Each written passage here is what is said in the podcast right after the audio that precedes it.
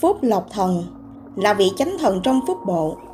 Những người vật khi còn sống có tâm tình muốn cứu giúp chúng sinh qua đường phúc lộc, tịnh tài, lo phần vật chất được no ấm. Khi vong thân mạng thì anh linh như vậy sẽ trở thành một vị chánh thần phúc lộc.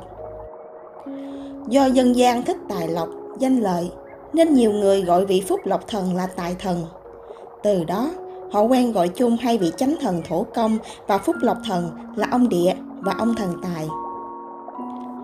Dân gian tôn thờ nhưng thực sự không hiểu về nguyên tắc độ duyên của các vị phúc lộc thần. Các vị phúc lộc thần có thể trợ duyên để những người mua và bán có nhu cầu tương ứng với nhau được tìm thấy nhau. Từ mối duyên ấy, người ta có thực sự đạt được mục đích mua bán, trao đổi hàng hóa hay không, còn tùy thuộc ở cả hai bên thuận mua vừa bán, vui vẻ với nhau hay không.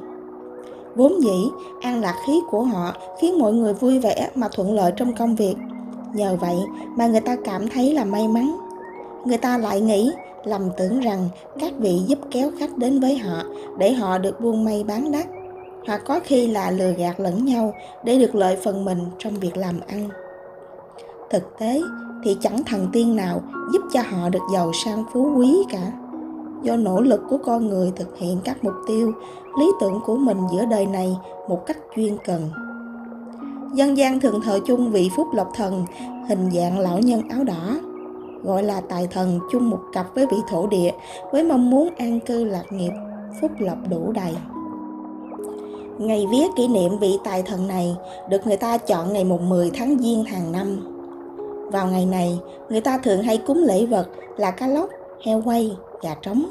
Người ta cầu an lạc, phúc lộc nhưng lại dùng việc sát sinh hại mạng để tế lễ thì chẳng có thần tiên nào minh chứng đủ duyên tốt lành cho họ được.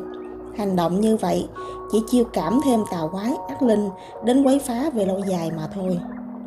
Để cảm ứng được với chư vị phúc lộc thần, người cần có tính tâm sâu đậm, quan tâm đến việc cứu đói trợ nghèo, dùng vật chất mình có được chia sẻ với những hoàn cảnh khó khăn, những mảnh đời bất hạnh để an ủi họ phần nào về mặt vật chất, giúp họ bớt khổ.